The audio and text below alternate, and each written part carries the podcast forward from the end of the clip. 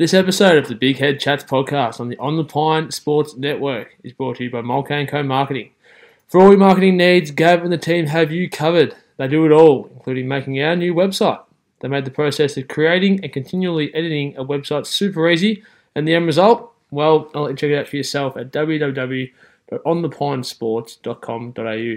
They also build online stores using Shopify. In these COVID 19 times when going online has been a must for some businesses, Gavin and the guys know how to get you there. Check out their latest store at www.wardrobebythesea.com.au. Now, some podcasts might give you a little discount code, but I'm not quite there yet, so keep listening, and maybe I will be one day.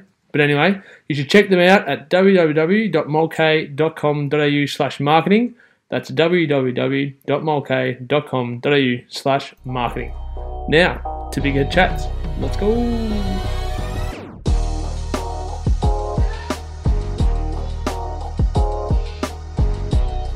Well, he's one of the winningest coaches in Australian basketball history, an NBL champion, three time Olympic coach, a Commonwealth Games gold medalist, and a two time champion coach of my hometown team, the Ballarat Miners. His name is Brendan Joyce, and he joins me today. Brendan, welcome to the Big Head Chats podcast. Thanks for coming in. Yeah, no worries, Ollie. Um, now, you're currently director of coaching in Ballarat and the head coach of the Miners, um, but no season going on through COVID. Um, what have you been doing to keep yourself busy? Yeah, look, the, the most important thing is, especially of late, is reaching out to the players, uh, the NBL one players, uh, the miners, just checking in how they're going, and nothing to do with basketball, uh, but just checking how they're going. And you know, they've all some work, some don't. You know, some are frustrated, probably more frustrated than others. In particular, the guys are trying to make the NBL team or make a NBL team like and Croney and Shorty. Um, you know, Shorty's been signed as a development player, but I know he had his heart set on hopefully getting a, a full time contract.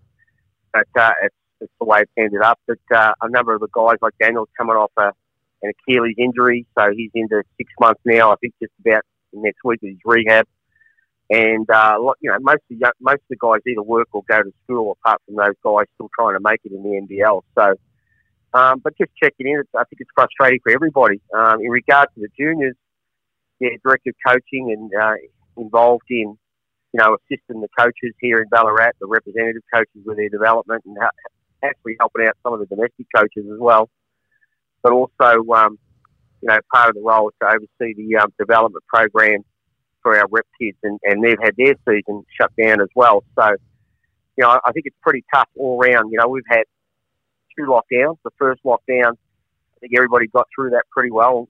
And what we've endeavoured to do during these lockdowns is, is I've, I've kept up the coach education, trying to keep the coaches engaged through online coaching seminars and involving some of our own coaches and getting them to obviously contribute to that. And that's been, you know, really good. And with the second lockdown, obviously, um, you know, it's tough to, to re-engage again with that. But so what we're trying to do is communicate with the coaches and get them ready for hopefully the new season. So the tryouts, the way Victorian and the Basketball Association has said that they want to start VJBL in, in first week in November. Hopefully it will get to that with the way COVID numbers are dropping now, but I, I, I probably see it more middle of November. But I think the kids are just itching to get back on the court. You know, they were on the court domestically for two weeks, but realistically, our uh, rep program hasn't been engaged since the middle of March we have engaged them through online drills, uh, challenges. Uh, we've done a good job of that, but you know, there's nothing like getting on the court, as you know, Ollie. So we've tried to stay busy. We're all, all had our hours cut, including me. So we're just trying to contribute, engage engaging the kids and the coaches with those limited hours with online programs. Yeah, I think. I mean, I uh, I'm missing my local domestic games just in the in the in the men's competitions down here in Melbourne. Um, so I understand the the players paying because there's nothing like actually being out on the floor and, and playing. So the key word there is hope. We hope that it's all back to semi normal uh, by the end of the year, but um, we'll wait and see. Now, Brendan, we, we discussed before you came on about your playing days. So often when you've done something at such a high level for as long as you have, people might forget about your your other achievements, your other life, you might call it, uh, in sport. So you were, you were quite the player. You played in the inaugural NBL season for Nunawading. You were the all-time assist leader in the NBL for many years. Um, do you want to just take this time to remind everyone uh, of the player that you once were? yeah, you know, the older we get, the better we were. Uh, yeah, legend has it. But uh, yeah, fortunate to. Uh, I I played about 289 games, and you know, I captained uh, the Spectres for a, I think it was a seven-year period, and was fortunate to captain um, the Westside Melbourne Saints, who later became the South East Melbourne Magic, who became the Titans, who are now part of Melbourne United. So, for those of you know who are listening, once upon a time we actually had four teams in Melbourne, up to Geelong Supercats in the NBL, and that was the Melbourne Tigers, North Melbourne Giants, uh, the St Kilda, Westside Melbourne Saints, and the Spectres. Nunawading Spectres, as you say, which also changed their name just from a sponsorship and regional point of view uh, to the East Side Spectres. So, yeah, look, they were wonderful years. Uh, played in an NBL Grand Final, and you know that's uh, a memory that stays with me. Uh, it was a loss, um, and it, but it probably helped me in regard to preparation when I became a coach uh, and coaching the Wollongong Hawks, or now Illawarra Hawks, or the Hawks. They changed their name uh, to their first NBL championship. So, um, you know, all, all of that. Um, realistically, from a playing point of view, fortunately, fortunate to play in a couple of NBL All Star games. They were highlights. Uh, you know, we had full houses at the Glass House and celebrities back then, and getting out of limousines. It was massive, and uh, they, they they were some of the highlights as well. Those NBL All Star games, and they were for real because people were remembering the 80s, it was the late 80s, I think 88 and 89, I played in those All Star games. We, we, we, took it serious. We, we certainly had a lot of fun for three quarters, but we took it serious, especially in the last quarter, because each player made money if, if he'd won. So, you know, it wasn't it wasn't like a circus act. It was legit basketball down the stretch in the last quarters because we're all going to probably, you know, make be given a paycheck. So if they want them to be serious, if they pay, the players will take it serious. But uh, you know, fortunate to play under some great coaches, you know, uh, renowned coaches like uh, Colin Cadee, Brian Kerr, Barry Barnes, who, who coached Australia at a couple of Olympics. So, you know, I, I carry a piece of all those guys with me. Owen Ewan is another one as a kid. Uh, had had a bit to do with him. So Lindsay Gaze with the Australian squads I was involved with, Adrian Hurley, uh, just going to Australian camps. You learn a lot from all those coaches. So you know, I didn't know I was going to be a coach, obviously, when I was playing, but I remember Barry and Colin Cadee saying, you'll be a coach one day. And I said, I remember saying, you've got to be kidding. I think it was about 26 or 27. And um, at the end of the, uh, my playing career, uh, that's what I, I started to do. But I didn't think uh, I'd last this long. You know, you go into a coaching career, you can just see how difficult it is. I thought to myself, well, if I coach five years, uh, that'd be fantastic. But uh, you know, I ended up coaching 14 years in the NBL, as you said, going to a couple of Olympics as well with the Boomers and, and become the Australian Opals coach. So, going back to the player career, played with some wonderful players, uh, had some wonderful times, and uh, you know, didn't quite win a championship as a player, but made the finals on numerous occasions and lost the grand final. As I said, all that, all that though, uh, certainly helped me in the future in regard to when I got, you know, became a coach. I think, uh, yeah, the, the coaching.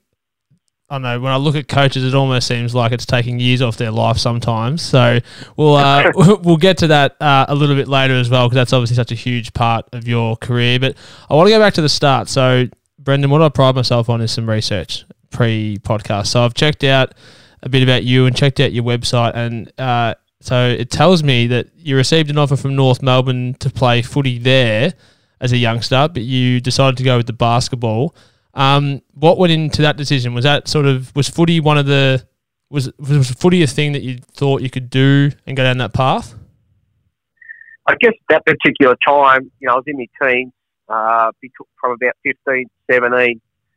You know, we used to have scouts come and watch us play. I actually played for Jacana Football uh, Club in the Northern Districts as a junior and uh, won a few best and fairest and uh, and Ferris, and you know, there, you didn't have many scouts, but there's there's a guy that a lot of people know that was an under 19 North Melbourne coach. His name was Slug Jordan. He actually coached Richmond for a long time. Uh, so in the success of the 60s, he was an under 19 coach at the Tigers in the 60s and 70s, I think it was. and then he went to North Melbourne with Barassi. So you know we're talking the seventies here. So I know that he used to come along to the games and watch, and and we had a VFA team called Brunswick in the area. So back then you were you were zoned. You had to play for that team if you were zoned. And I've been a Collingwood supporter my whole life. I was born in Collingwood. And I always, if I, I, I, I to be honest, Ollie, if it hadn't been Collingwood knocking on my door, I probably would have changed footy. but, uh, you know, at that time, I had two mates that, were, you know, we're still friends today. And we played basketball together. Tony Shaw and I about the same age. Uh, Plough, uh, Terry Wallace, he's a year or so older, but we all played. Well, Tony played for Coburg and and uh, and Terry played for Nunawading and Bulleen, but we played together. But we played together for Victoria junior basketball team. So all of us at the same time um, were approached to either make a choice about footy and basketball. And as you know, a lot of kids have to make those choices today. So I, I really uh, try not to put pressure on kids to make decisions. I think we were a bit fortunate. I think even Tony didn't really make a decision until he was about 16 back then. Um, but you need, you do need to make it at probably 16 or 17. Otherwise, if you focus on all sports, you don't become great at one. And I chose basketball because I was always already training with the senior team. Uh, Barry Barnes, you know, was encouraging me, and Colin Cadee telling me I was going to make it. So, from a football point of view, you know, obviously, I was asked to go down and train with North Melbourne, and it just got to that point where I had to make a decision. And um, you know, I ended up choosing basketball. And it was interesting. Dad, my dad wasn't happy because he, he was more, you know, he's more of a footy player. Uh, he, he wasn't real happy about me choosing basketball. But uh, like a lot of kids today, the, the athleticism and the, the skills um, are similar. And I really think, you know, anyone usually good at basketball is, ha- you know, has a tremendous awareness and just has extra time on the footy field because of that spatial awareness and quick hands and quick feet, and even if you're not a super sprinter, you usually got, you know, you've got to be uh, really quick within your first one or two steps. So I think that really enhanced my ability to play football. So I was more of a midfielder, halfback. Well, I used to get shifted to different positions, but I was more more in the midfield when I played footy.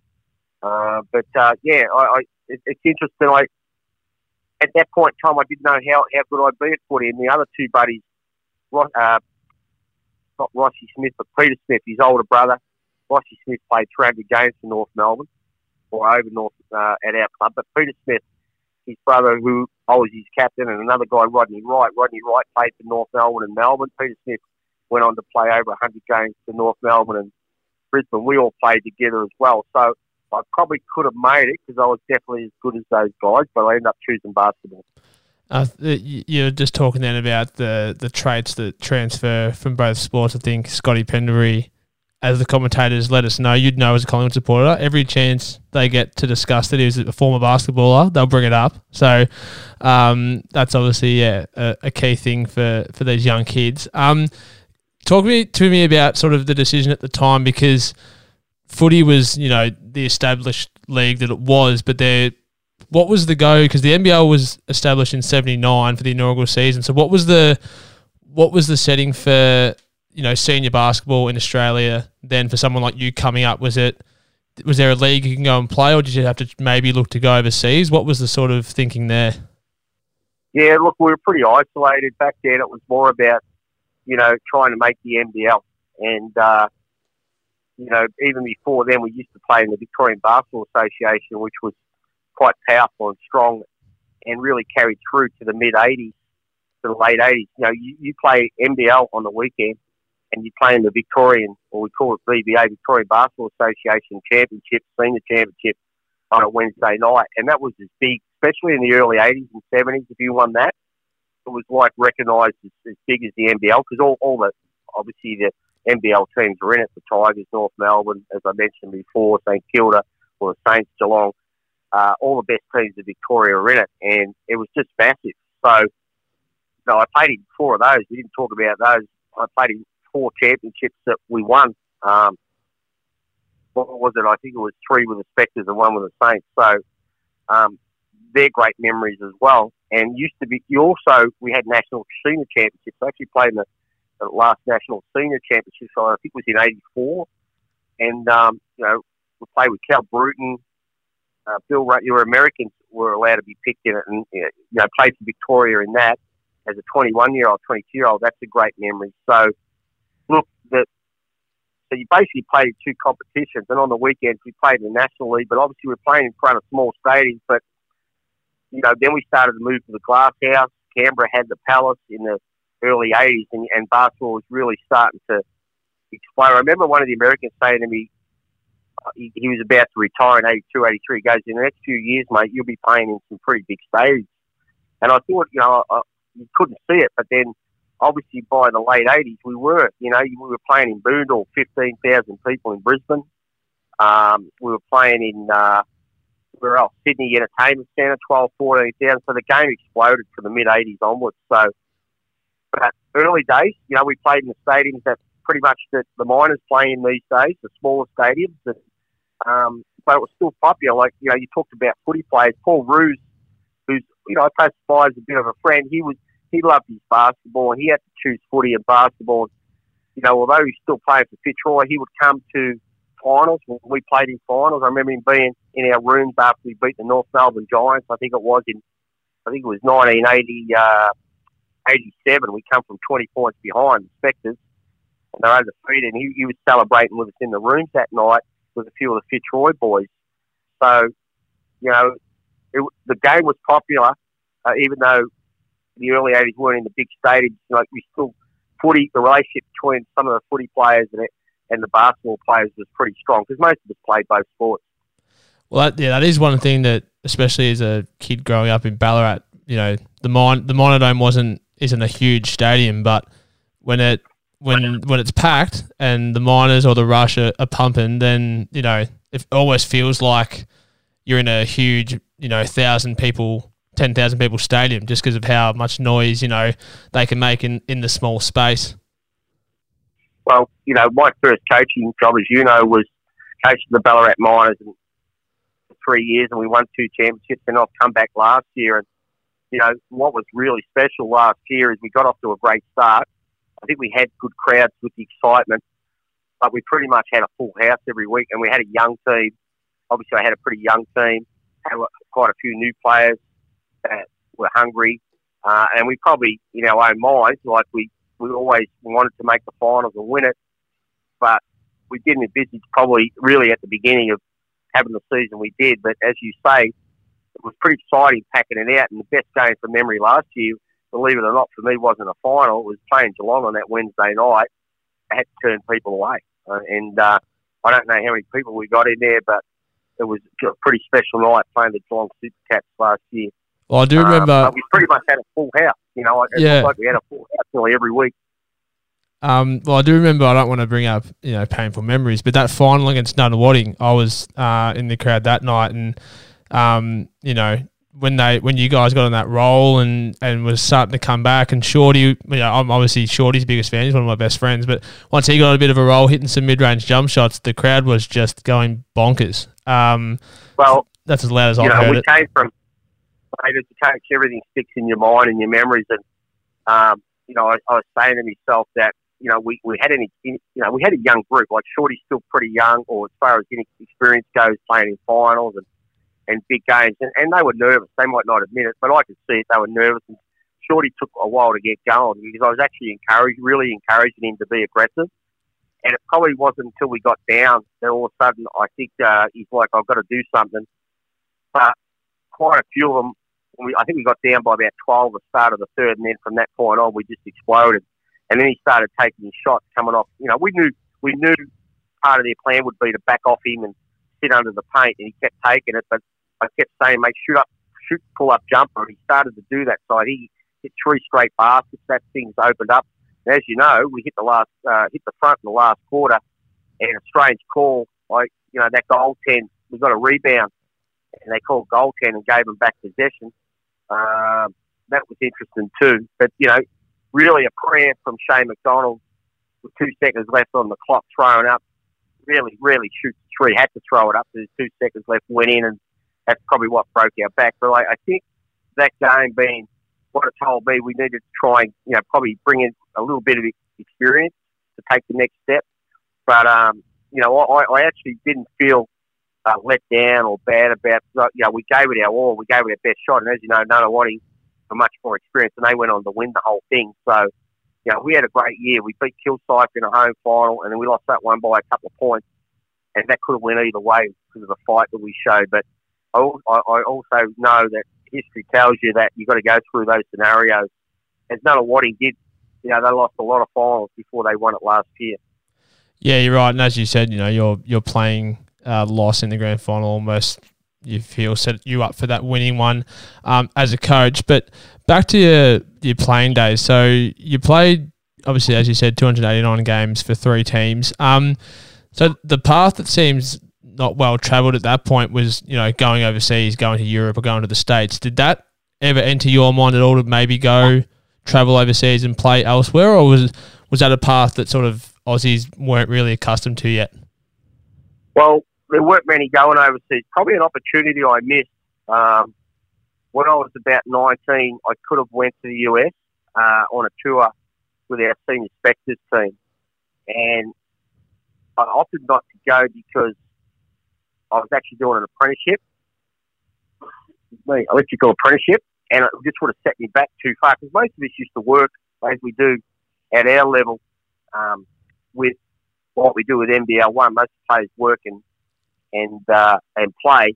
So early days back then, you know, we were all working or studying, and I probably didn't really go fully professional until 84, 85, where it got to a point where I couldn't actually work and, and play at the level that I needed to, and I was aspiring to play for Australia. But you know, it was interesting in the late '80s. We went on. We used to tour before the NBL season started. You love this, Ollie. So we would we would play the US colleges, and and it was Texas Tech. I had a massive game against them, and Colorado uh, State uh, University uh, had a great game against them, and, and, and, the coaches told me later that they wanted to recruit me and uh, for college basketball. But by then I was 28 years of age. and, uh, Never too late. I guess before, yeah. So, and it was from that time on, really, Aussies started to be looked at with more the late 80s and 90s. And as you know, all the kids are going to college uh, if they don't get an NBL contract these days. So it, it wasn't as prevalent back then. So then you you have your amazing playing career, you know, stuff in the in Australian squads and whatnot. When did coaching become a possible career choice for you? Obviously, you said your coaches told you that they could see you being a coach. Um, when did that sort of become an option? And was it something you tried to sort of maybe set up as your playing career was coming to an end? Yeah, I really did try to set it up. Um, when I was a player in the mid 80s, playing for the Spectres, I used to coach junior teams. So, and I coached uh, Broadmeadows under 16s and under 18s because I lived out that way. Uh, I coached Keilor. Believe it or not, I coached Andrej Lemanis when I was playing in the NBL. Yep. And he was captain, captain of my under 20 uh, Keilor Saints team. So, you know, I had an interest in helping out. And that, that's really how it came about. And I was just approached about coaching the junior teams. And I wasn't looking at it, definitely wasn't looking at it as a career. I just did it for the love of the game and to help the clubs out. And, you know, being a player, I just know, I, I you know, I, I wasn't, I was actually playing a lot of minutes. So, you know, I was an impact player. I just, when I look back, you know, the kids loved it. I think the fact that I was coaching as well, you know, that they, that one of their players that they looked up to watching each week was actually coaching them. So, um, and then when my coaching career finished, I was, I was recruited by Brian Kerr, who coached me at the Saints to go up to Brisbane and try and play a couple of years with him. And it came to an end in Brisbane. So, you know, he, he told me it was time to retire. Uh, wasn't happy, like most co- uh, most players. Yeah. But uh, so I played a season in, for university up there, Brisbane University or University of Queensland. We had a team, and then I needed to decide what we're going to do because uh, my wife uh, was pregnant with twins, and so we decided to come back to Melbourne for family support. And then someone said to me Ballarat was looking for a coach, and I still remember to this day ringing them I think the day or two after they closed, but they hadn't started the interviews. They said, "Oh, look, we'd love to definitely interview you." So I drove from Melbourne to uh, Ballarat, and uh, they gave me the job. So that's sort of where it started. But at that point in time, you know, I had my own little business going, which I got the skills from by going back to uni. I went back to uni in the mid '80s while I was playing basketball. I gave up my full time job, but I, I needed to do something else. And I talked to players a lot about this. You've got to do something else because uh, I was just getting bored or depressed if you weren't playing well. So my wife talked me into going back to school. So I did. I went to Victoria Uni. That and that's really helped not helped me as a player because my mind was occupied with study as well as playing at that time. You know, taking it seriously. But that certainly helped me as a coach, and uh, so that gave me the skills to have a little, little sport and recreation management business. So I did that, and then I coached Ballarat for three years, which obviously led to eventually an NBL job because of the success we had with Ballarat. So that yeah, the way that you've entered coaching there, that's something that always interests me because you know the players there's or there's sort of a clear pathway for players it seems to you know get to the top level. You make certain teams as a junior and and you sort of climb the ranks. Is there is there a coaching pathway or is it sort of almost make your own path as you seems that you did? Um, can you talk me through you know the pathway maybe then compared to now and what you had to go through? I think the pathway, uh, there's a lot more opportunities today. There's obviously many more associations, many clubs, uh, although we had, did, did have more NBL teams back then, uh, but they're building towards that happening again, which is great to see. But we always had, you know, first, second tier competition, uh, competition for people to be involved in coaching. So I guess my coaching pathway was as a player. Um, well, as I mentioned before, was just me getting involved in helping our junior club. Uh, and, and, and, from that point of view, I didn't know if I was any good or not. Obviously, I was a competitive coach as much as I was a competitive player. You know, it was, it was representative coaching. It wasn't domestic coaching. Domestic, as you know, domestic basketball is about fun, although you will get some blokes and women that take it pretty serious. But, yeah, I've seen you know, my fair share of blokes that take it maybe a tad bit too serious for a domestic game. But you know that sort of stuff in tournaments is about fun. But once you're involved in representative basketball, you know they're, they're looking for stringent rewards. They are looking for trophies, or they're looking for success to, as you say, to maybe build a career. Um, but you know, I just coached the junior teams for love. But when I was finished playing, uh, then I was actually approached about coaching and you know, as I said, I, I, I approached it because I love the game. So I think what helped me being a point guard, you know, when you're in, when you're a point guard on a team, and if you're any good, it's not just about you. It's about you know reading the game, how being connected with the coach, making sure that the right plays are run at the right time. Uh, you know who's hot, who's cold, recognising all, all that. So you're basically an on-court coach, and I think that played a big role in preparing me for coaching, in, in giving me a feel for the game and understanding for the game, tempo control, and just overall understanding, you know, what it takes to win, and also knowing what you know why you lose. So being in that role, you know, it's a bit like a quarterback, I guess, on a on a on an NFL team. Your extension of the coach. I, I reckon that's where that's where uh, you know my abilities come from. Uh, you hear obviously there are coach, good coaches that haven't played before, but I think one of the bonuses, if you are any good at coaching, not to say that as we know all all players make good coaches, some don't, but if they do, you've got to feel like so when you talk. I think when you talk to players about pressure, it helps when you've known you've felt that pressure before, so you have empathy. Uh, you, you understand it, so I think that's helped me definitely as a player. But certainly, you know, as I started to coach, then you, you know, you want to educate yourself to become a better coach. So when I started, I, I went to every coaching clinic. Bobby Knight, when he came out here, I listened to coaches. I read books. I and I still do. You know, today to this day, because the moment you stop trying to improve, you're done. So, uh, and, and you know, I think those that think that what they did many, many years ago is still going to work, they're going to struggle. You always got to be looking for that edge. And it's not just about strategy, it's about communication. It's all changed. That's the big thing that's changed how you communicate, how I always communicate with, how you communicate with players today. Um, and, and it's ever changing. You know, who knows? who would have thought when I played there was no shot clock, then there was a 35 second shot clock, then was a 30 second shot clock. And as you know, in 2001, it went to 24 seconds. And I think coaching Wollongong Hawks, uh, we adjusted to that better. I, I, there might be a 20 second shot, shot clock one day. I keep saying to people, the speed they play the game with now, who knows, you know, what can change about the game. So, there's, you know, you compare the pathway today, these days, you know, there's so many educational programs more so than what it was back then. You know, you got in with a team, you was an assistant, and, and that's what you still want to try and do today. But there's so many programs, you know, in the state programs, they do a wonderful job with coach education. As you know, I've, been doing a lot of coach education clinics with our rep coaches. So, and with our, you know, with our tools that we have, with our IT tools that we have with computer and and, and do be able to do stuff online without having to physically attend it, uh, creates greater opportunities as well for people to, to for the, you know improve their knowledge and understanding. Uh, so there's so many opportunities, yeah, more opportunities and developing those pathways today than what it was back then.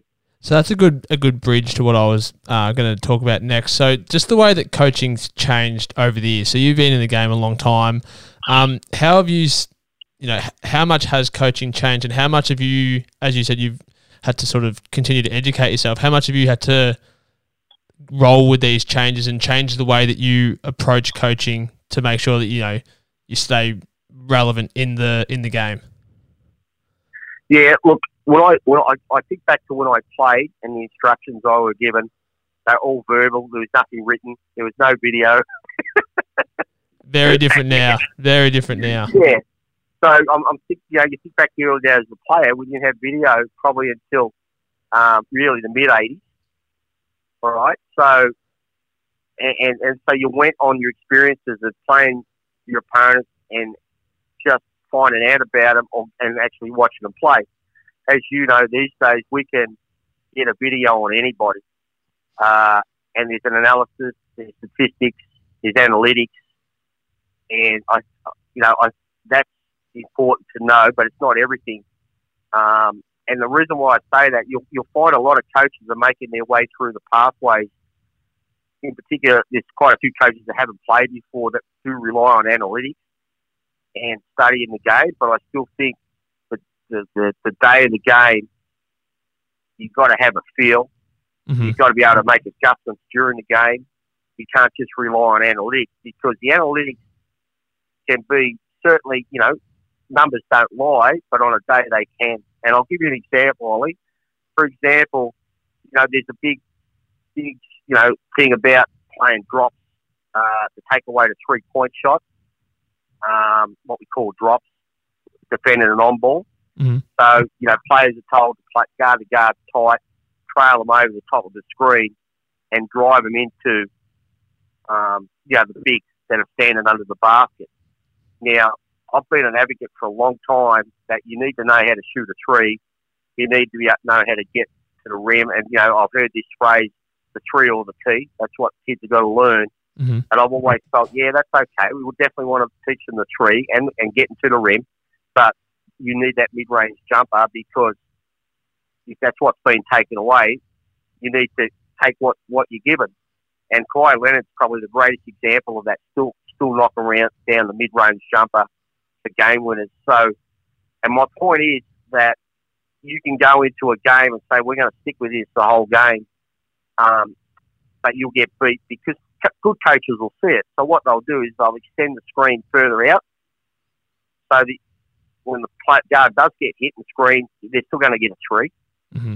Or you know they'll, they'll manipulate the screen. Uh, you know, just what we call flip it, come off once.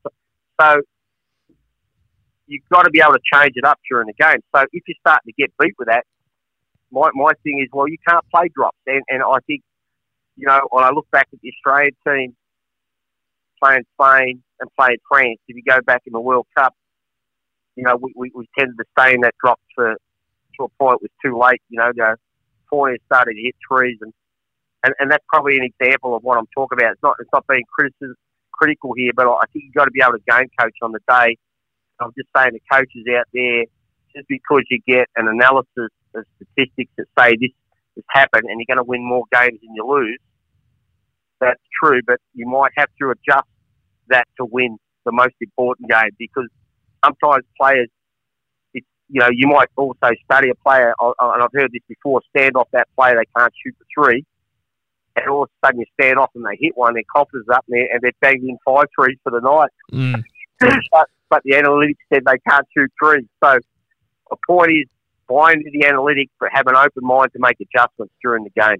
Well, I think you you probably see that with the Houston Rockets the last few years in that so you know they've they've bought into the analytics. They're only shooting three pointers or getting to the rim and then trying to get to the free throw line if all else fails, which gets you so far because you know the numbers, as you say, don't lie. But then when it comes down to the nitty gritty in a tough playoff game, it's become unstuck for them.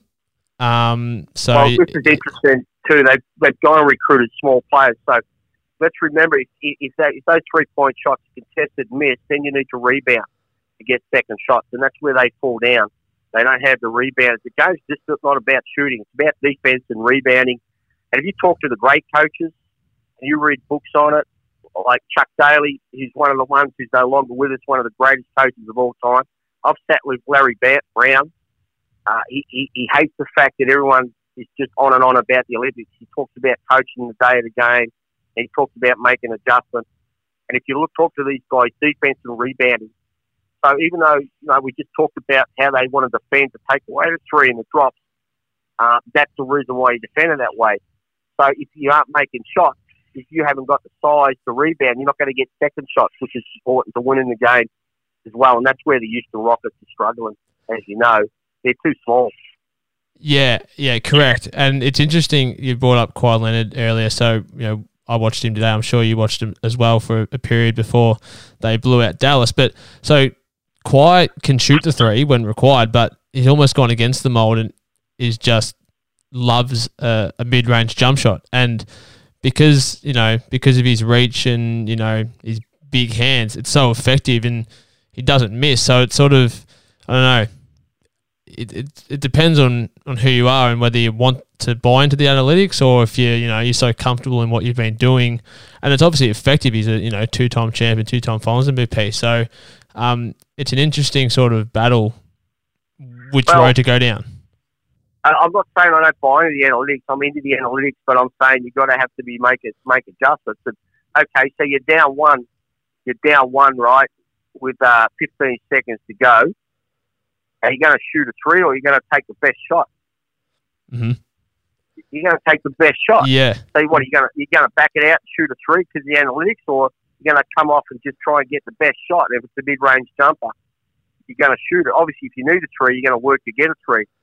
But you just got to be careful that we're not conditioning players to pass up on a mid range jumper. Chris Paul's another one that's just superb in coming off screen. Yep. We need to make sure we teach the kids all the skills to shoot the three, shoot the two, the pull up. And let me tell you, the pull up is one of the hardest things to guard. One of the good things as an Australian, always got the toughest defensive assignment guarding a Rocky Smith or a Cal Bruton or an Al Green. Those guys didn't just get to the rim; they could pull up and shoot jump shots, and not just threes, but twos. And when you're going flat out and you're running backwards, and someone just pulls up on a dime, it's hard to stop. And that's what that's Kawhi Leonard. Now, he can shoot the three, he can get to the rim, or he just comes off that screen when they trail and he just shoots the pull up at the foul line. Um, you know, he, he's got the all round game, and the best players usually do. Uh, they can do it all. Now, one thing I wanted to quiz you on was um, the how the relationship between a coach and a player has um, built from when you were playing um, to where you are now. So, I mean, I'm talking footy terms here, but you know, you hear a lot in the footy during the 70s, 80s, and even 90s. A lot of you know coaches very stern, give a lot of sprays. You know, almost seemed like that personal relationship might not be there as much as it seems to be today. Like compared to say a Richmond with Damien Hardwick, who seems to be best mates with all of his players. Have you seen much of a change in the coach-player relationship in your years in basketball? Yeah, look, even in the early days, as you say, because there wasn't a strategy, it's more about motivating the players and make sure they played hard. It was still strategy, don't get me wrong.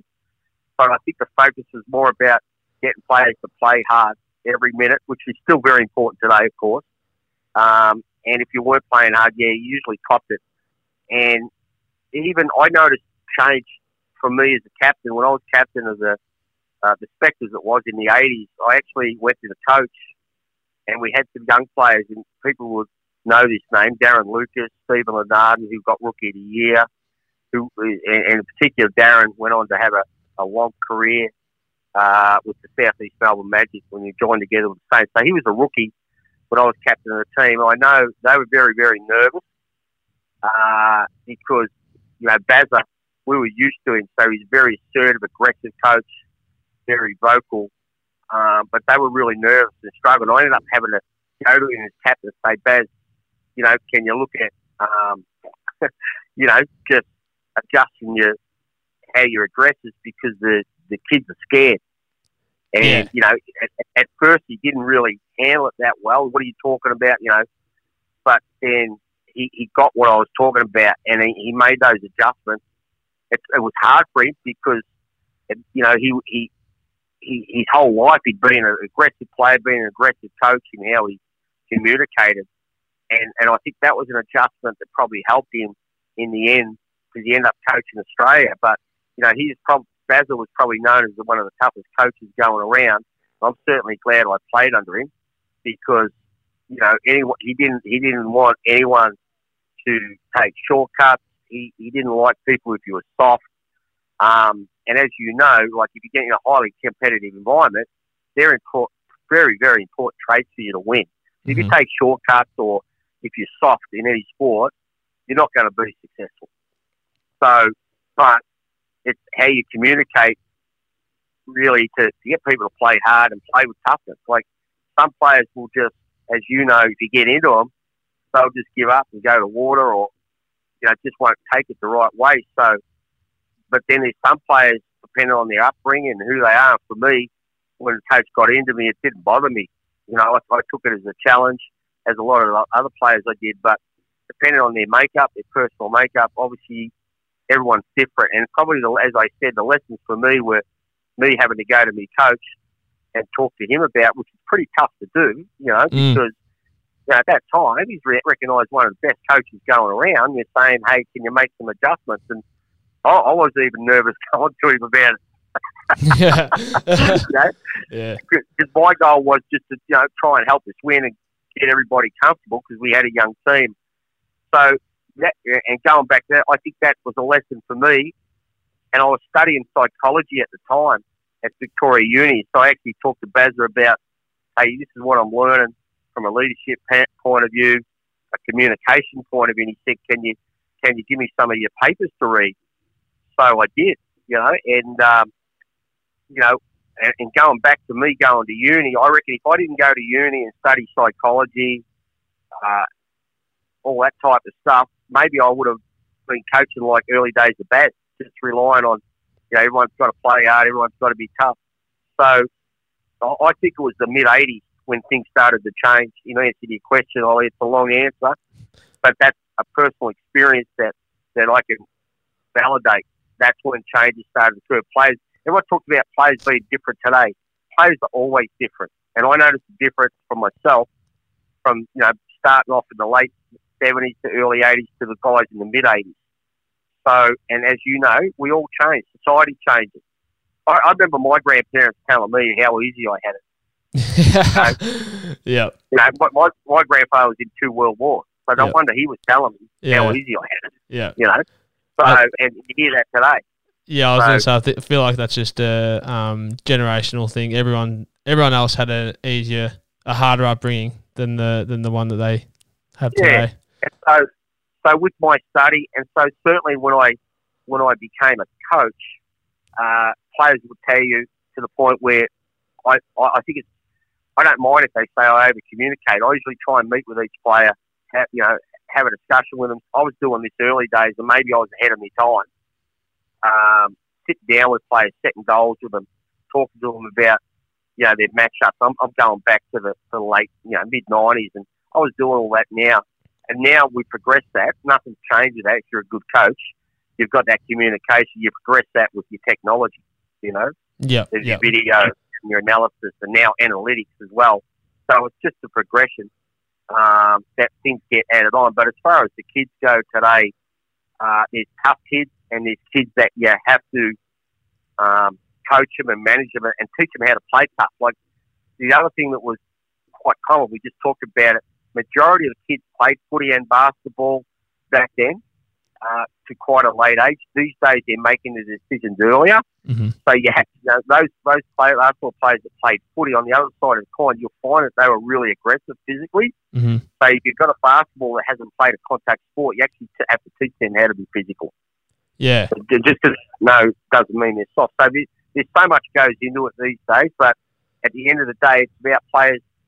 You know, for me, play hard, play smart, play the team. Those three things don't change.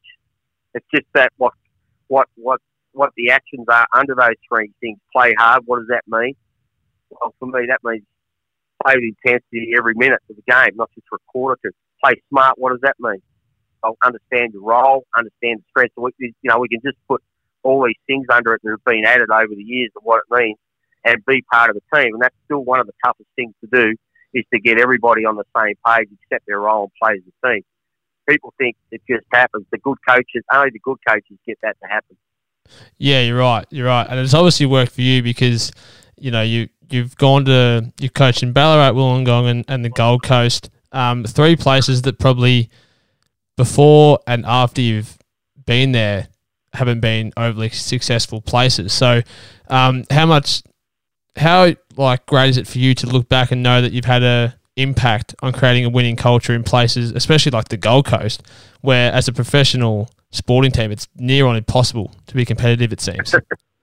well, that was scary, I, and it's funny you touch on that. No one's really asked me much about the Gold Coast. I was only there two years. So when I went up there, the thing, the fear I had most was, as you know, Ollie, and I know this, no team had ever played finals that was in a national competition. Yeah. So, and I, I let the players know this, and we couldn't get the best players.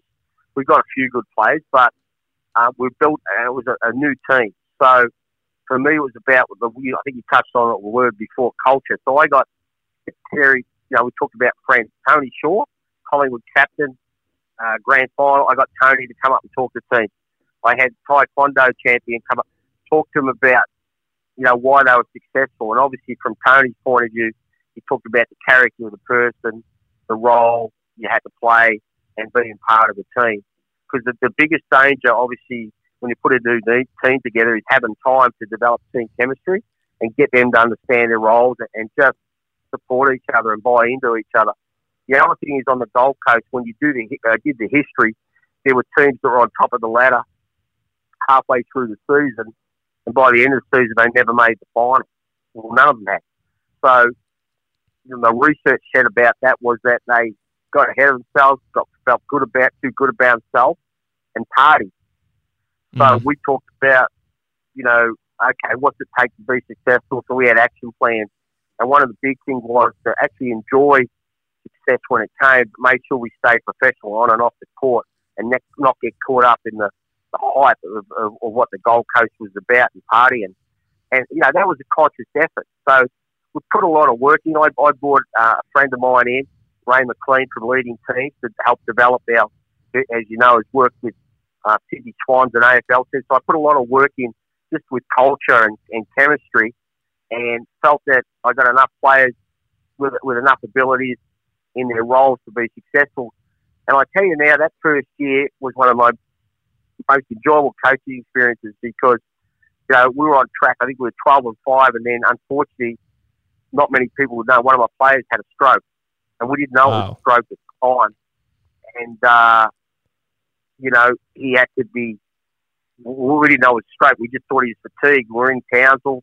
We came to Mel when he didn't end up playing, and then we found out he had a stroke. And so then it took us three or four weeks to replace him. He was an import. So we dropped a few games. We were second or third on the ladder mm. that year as a new franchise team. I really believe if he was healthy and things were going, we were a dead set chance of winning it in our first year. But as you know, we made the finals. We still made the finals, and so we became the first team ever in any sport to make play finals on the Gold Coast. And so the biggest challenges for teams on the Gold Coast is not only about, you know, I think getting it done on the field or on the court uh, with your abilities. It's about maintaining the professionalism because it is such a great place uh, for people, especially young people who enjoy themselves mm. and get caught up, you know, too much outside of your sport to, uh, you know, take away your focus of what you what you're supposed to be there for. Yeah, I think uh, I'm a, a, big basketball fan, but yeah, a footy fan as well. And um, yeah, watching the Suns the last few years is, I mean, it's almost humorous in a way because you know it's just it fell into the mold of the Gold Coast. Like sporting teams just don't succeed there. So for you to have a have the one team that's made the finals, it's a nice feather in your cap. I would have thought. Oh, absolutely, and I was disappointed. We had an enormous amount of injuries the next year. As you know, sometimes just that one bad year, you know, people want to make a change. But we could have built a successful dynasty there, I believe. But it comes back to support as well. You know, we had what started off with a, a three-person ownership. After the first year, we only had a one-person ownership, and I think that really impacted uh, not only from a financial perspective, from a, from a decision-making point of view. For example, Tom Tate, who's the current mayor today, was one of the owners, and he was a great guy, and he had to step away.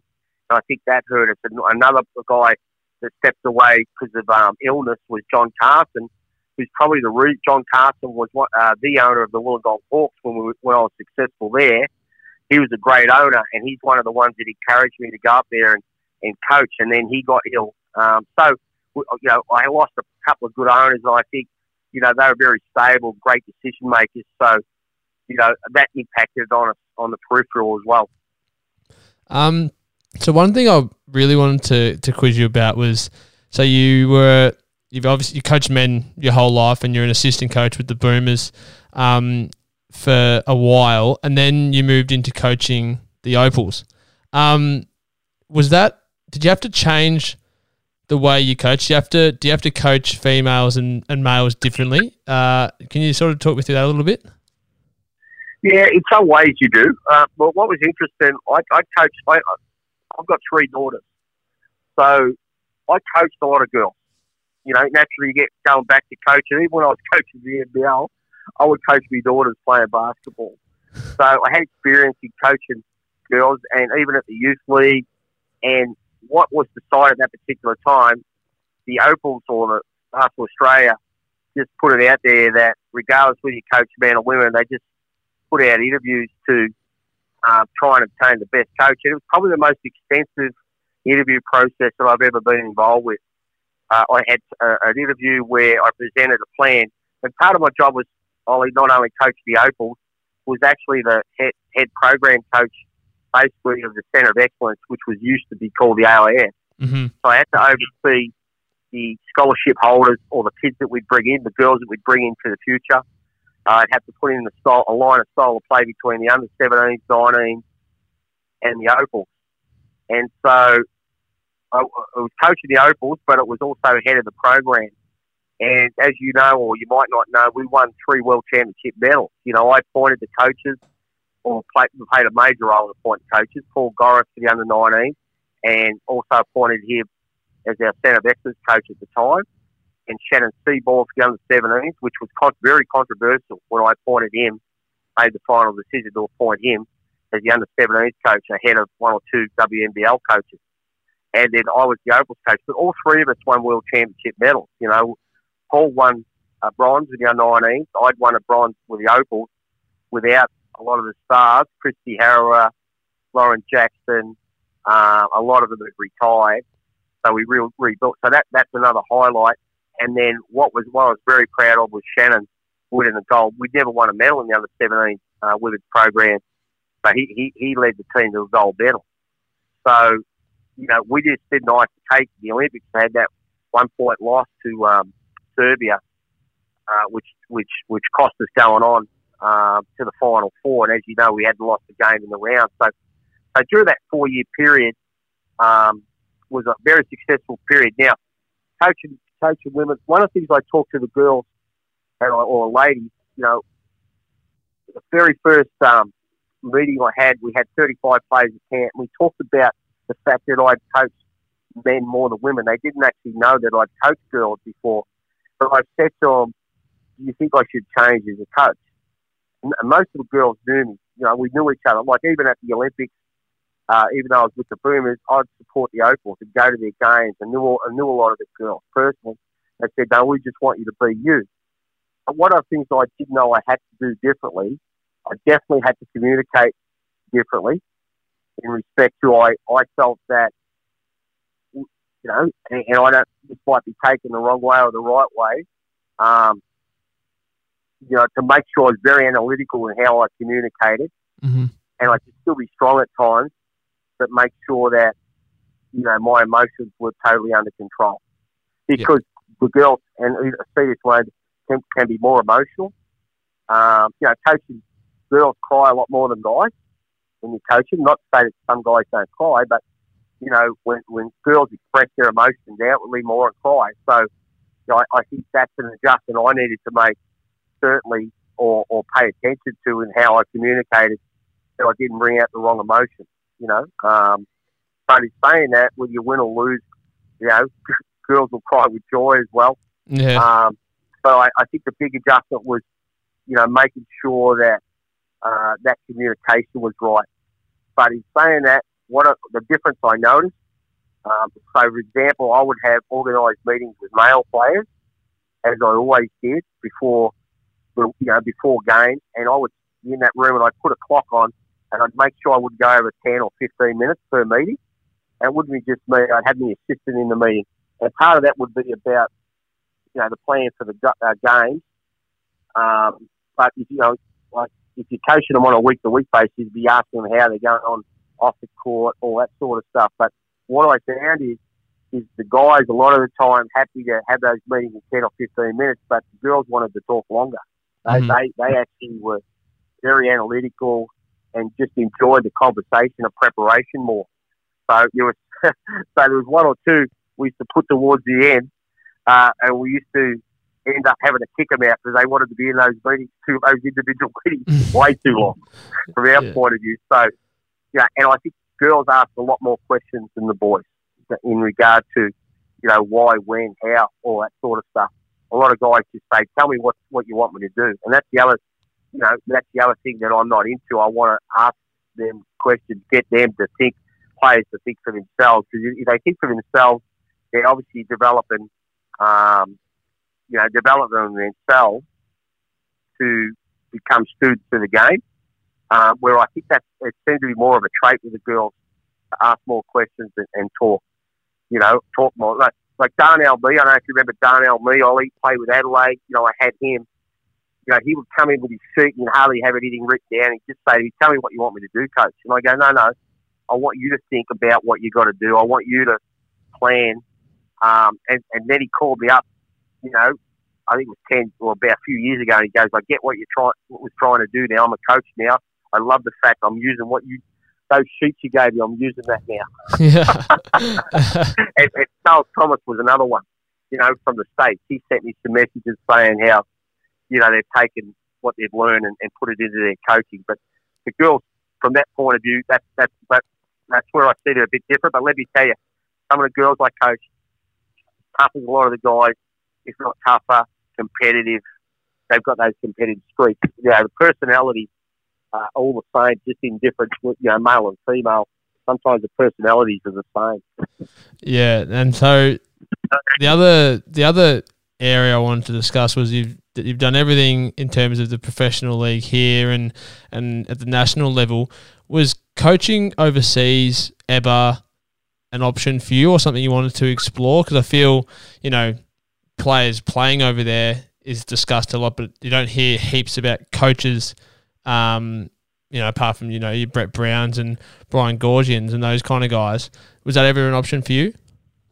Yeah, well, as you know, Brett, you know, was born in the states, so I, I think it's easier if you're from the states. And I got my friend who's an assistant coach or was assistant coach the Opals, Damian Cotter. Uh, he's travelled over after the Opals now and gotten out of Australia. He had a, he had a stint with the Kings, and as you know, uh, that only lasted a couple of years. And I said to the young coach, you probably need to go overseas, so he did. So he's coached two G League teams, and now he's on the he's he's one of the assistants on with the Chicago Bulls, which I'm pretty proud of him. um, in saying that, he doesn't have any kids. What stopped a lot of us from going overseas is just the responsibility of the family. Because when you go overseas, you coach, in particular in the NBA, you're never home. Mm. So uh, it's quite a big sacrifice. And, you know, to get into the NBA at the beginning, you're not going to be paid a whole lot of money. It's not, it's just the, the top coaches and the big programs, they get, they get paid a lot. So I think a big thing that stops us from going overseas is the fact that, you know, we're committed to our family uh, and to stay here in the game. But in saying that, Ollie, it's funny, you know, it's something, even though uh, I'm, I'm starting to get a bit older, I've still got plenty of time left and something I'm starting to think about because the kids are growing up is, is maybe going overseas for a couple of years of coaching. So I, I definitely haven't ruled that out. And with the communication with, with Damian, he feels that I need to get over there. Uh, but it's a matter of the timing and, and, being involved in the right program. And I think it's something I, you know, I, it's funny you say that. I'm actually considering doing that maybe in the next couple of years. Uh, even at my age, I, you know, you, you, there's a lot of respect over there for your experience and knowledge, and there's, there's a lot more jobs obviously overseas and what there is here. Well, you've heard it here first, everyone. Big Head Chats. Brendan Joyce could be uh, could be heading overseas, which we would love to see. Um, but you, you mentioned your family. That's something I wanted to touch on. So you know, you've is it four kids you've got? Three daughters and a son. Yeah. Yeah. yeah. So how did you go managing? You know, a fa- balancing a family life um, with being a professional coach? Because I can't imagine it's easy. You know, fitting all of that into one day. Well, most of that credit's got to go to my wife. Um, you know, I've been married for 38 years and uh, she, she played a bit of basketball. I first met her and looking at her in a basketball state, I thought that looked all right. um, back in Albert Park, back in, uh, back in Albert Park, back in the day. That's where most of us met our wives. Um, and so you know, I got married pretty young at 23, and we had, you know, as you said, mentioned, we got the four kids. But Jo, Jo's been an inspiration to me. She's the one that encouraged me to go back and study when I gave up the game, sacrificed a bit for me to give up my job and support me for a few months. I tried to make the 84 Olympic team and 88 Olympic team. So there's a period there where I just totally focused on basketball. I didn't make it. And, that, you know, I think that's where I have empathy for players too, missing out on Australian teams, all that type of stuff. You know, you go through, so you know exactly what it feels like to miss out. I think that helps you as well uh, in understanding most of the coaches. But look, um, you know, it got to a point where at Wollongong, all you know, my son, he's first played his first couple of games here at Ballarat.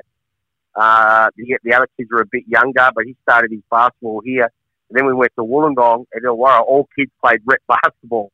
So there's four of them playing rep basketball. It was, it was a twin girl. So I actually couldn't go and watch my son play. So I'd take one daughter, even while I was coaching in the NBL, where I could, to her games because it's different in New South Wales. You've got Newcastle, especially in the country.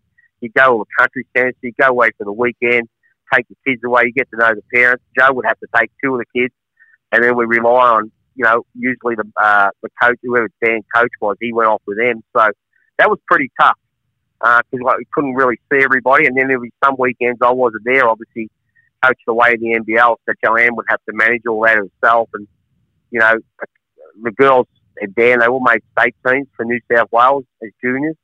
And uh, so I missed a bit of that, I, you know, and, and it was really, I, I, got I got to as many games as I could, be around as much as I could.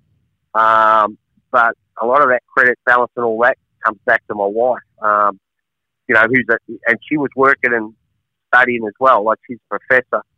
Uh, you know, she's got a PhD in nursing education, so she's a smart lady. So it, has been a balancing act for her as much as it was for me, but I wouldn't have been able to do it without her. And you can see why we couldn't go overseas. I mean, that mm. there's no way. I was probably, you know, um, you know, from a coaching point of view, it'd just be too difficult. Yeah, it, you know, it's definitely. I mean, I'm just talking about personal experience. I know my dad only played local footy, but you know, he had like you had kids pretty young, and so you know, footy. He retired, you know, before he was 30 sort of thing uh, to have more time with us kids. So I can only imagine what, you know, that's just multiplied by a million in a professional in a professional setting. So I can't imagine, um, you know, how hard it is to balance time um, with your job. Uh, the other thing I wanted to talk about was so I remember watching your son play in Ballarat. I'm not sure what level your daughters ended up playing at, but how um, how hard was it as a you know so you're a coach? How hard was it to sort of did you sort of want to let them do their make their own path, do their own thing, or was it did you want to step in sometimes and you know give your two cents worth because of you know the stature you had in Australian basketball? Yeah, like, like um, I guess you just uh, would share your knowledge where he are. I, I definitely tried not to force any him to this day, let him make his own decisions. He did have an opportunity to go to colleges, and his manager told him he'd be better off playing for me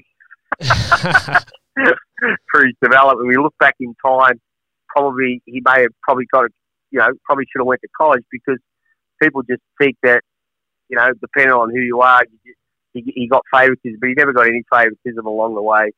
Uh, he always had to work his backside off, and I give him a lot of credit for making his own decisions. And you know, he, he went away, and, and even when I wasn't coaching, had had a stint with the Sydney Kings uh, for a couple of years.